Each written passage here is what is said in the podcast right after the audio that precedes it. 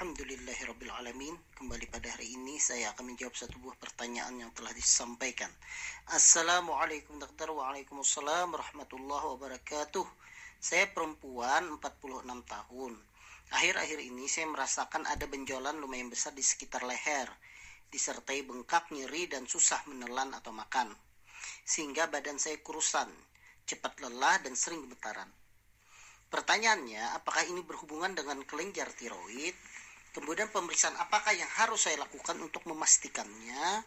Kemudian saya pernah membaca bahwa pemeriksaan X-ray dengan paparan radiasi tinggi justru dapat menyebabkan risiko kanker tiroid. Benarkah dok? Lalu bagaimana cara mengobatinya? Terima kasih atas penjelasannya dok dari Juwita. Baik Ibu Juwita, terima kasih banyak atas pertanyaannya tentang masalah benjolan di leher. Kalau saya melihat apa yang dijelaskan oleh Bu Juwita ini bahwa benjolan tersebut e, bengkak, nyeri, kemudian susah menelan dan kalau dilihat dari sini sepertinya benjolan itu cepat membesarnya karena diawali dengan uh, kalimat akhir-akhir ini saya merasakan ada benjolan lumayan besar berarti saya menyimpulkan ini benjolannya ini dari Ibu Juwita itu cepat membesarnya. Nah, pembesaran di leher itu banyak ya. Jadi di leher itu banyak organ dan yang bisa terjadi pembesaran organ tersebut yang pertama bisa karena pembesaran kelenjar getah bening. Kemudian yang kedua bisa terjadinya pembesaran akibat kelenjar tiroid. Kemudian bisa juga kalau di leher bagian samping itu karena kelenjar ludah dia juga bisa membesar. Jadi banyak sekali pembesaran yang tentunya tidak bisa kita tentukan kalau seandainya tidak dilakukan pemeriksaan lebih lanjut. Nah, prinsipnya kalau seandainya ya pembesaran itu disertai adanya peradangan seperti nyeri, kemudian bengkak, susah menelan ya karena dia di leher, mungkin setelah itu juga ada terasa hangat. Nah, itu prinsipnya adalah radang. Ya, berarti pembesaran itu akibat dari radang. Mungkin saja yang meredang itu bisa yang pertama itu kelenjar getah bening yang kita sebut dalam bahasa kedokteran disebut dengan limfadenitis. Peradangan itu bisa karena adanya infeksi pada seseorang, karena flu dan sebagainya. Kemudian bisa juga peradangan itu karena terjadi akibat adanya infeksi di kelenjar ludah. Ya. Dan kelenjar parotis, maaf. Nah, yang disebut dengan parotitis itu juga bisa menyebabkan bengkak, kemudian nyeri. Dan bisa juga peradangan itu karena pembesaran dari kelenjar getah bening yang sifatnya itu karena radang ya yang disebut dengan tiroiditis. Nah, kalau itu cepat sekali membesarnya.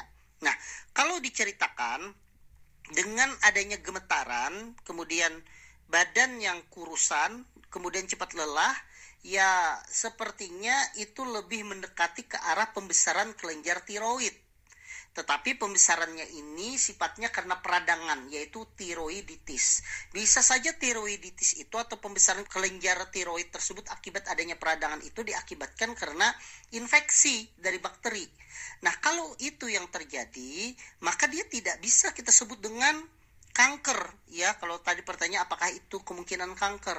Itu hanya peradangan kalau diberikan obat anti radang kemudian kalau terbukti itu infeksi diberikan antibiotik maka insya Allah dia akan terjadi perbaikan.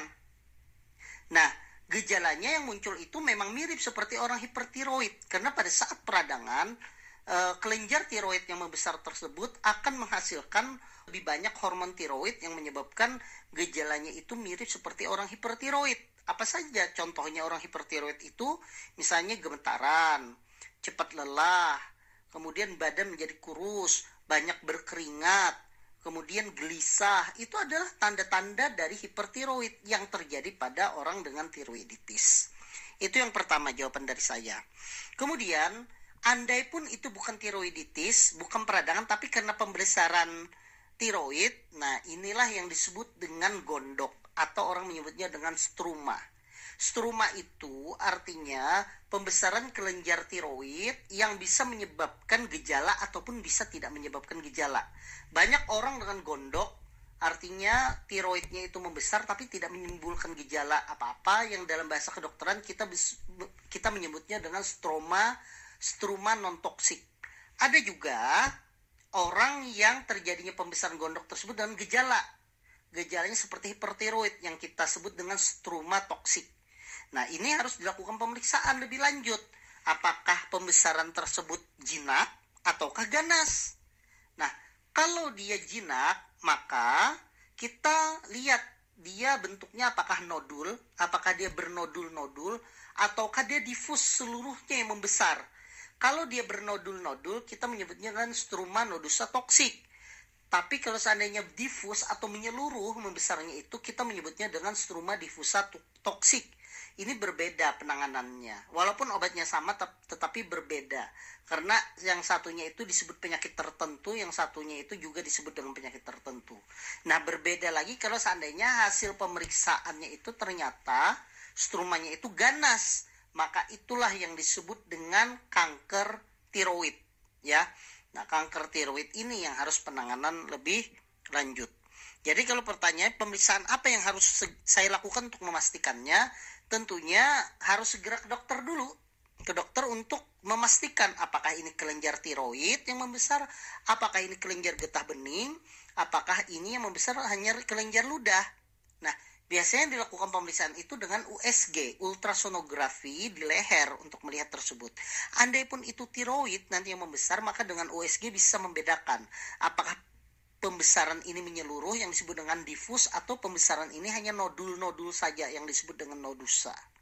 Selanjutnya tentunya nanti dokter akan menentukan, memastikan apakah pembesaran ini toksik atau tidak, maka dilakukan pemeriksaan laboratorium untuk melihat kadar tiroid. Biasanya yang diberi yang diperiksa itu untuk melihat kadar tiroid di dalam darah disebut dengan FRE-T4. Sedangkan untuk melihat hormon yang menghasilkan insulin juga diperiksa namanya TSHS. Nah, itu nanti akan dilihat apakah ditentukan kalau seandainya ini toksik ataupun tidak toksik. Kadang nanti beberapa dokter juga akan menyarankan untuk dilakukan biopsi dengan menggunakan jarum halus yang ditusuk ke benjolan tersebut kemudian diperiksa di laboratorium untuk melihat apakah itu terjadi keganasan apa tidak. Jadi Ibu Juwita walaupun memang yakin bahwa itu tiroid karena ada adanya pembesaran di leher sebaiknya jangan menentukan sendiri. Saran saya ya tetap harus ke dokter.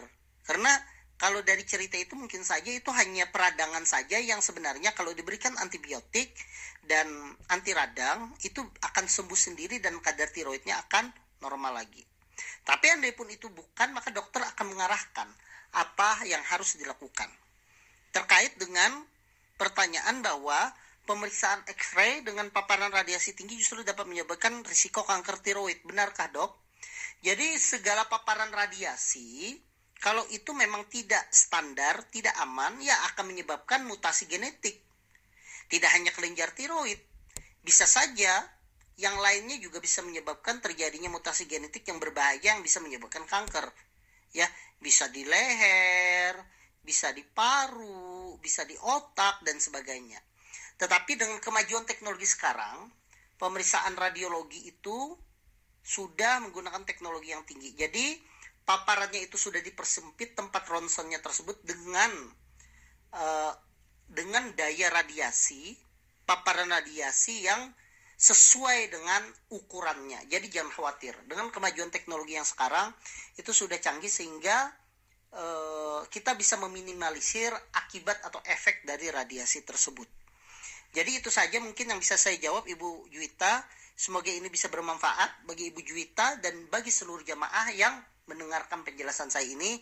Semoga kita semua diberikan kesehatan oleh Allah Subhanahu wa taala. Wassalamualaikum warahmatullahi wabarakatuh.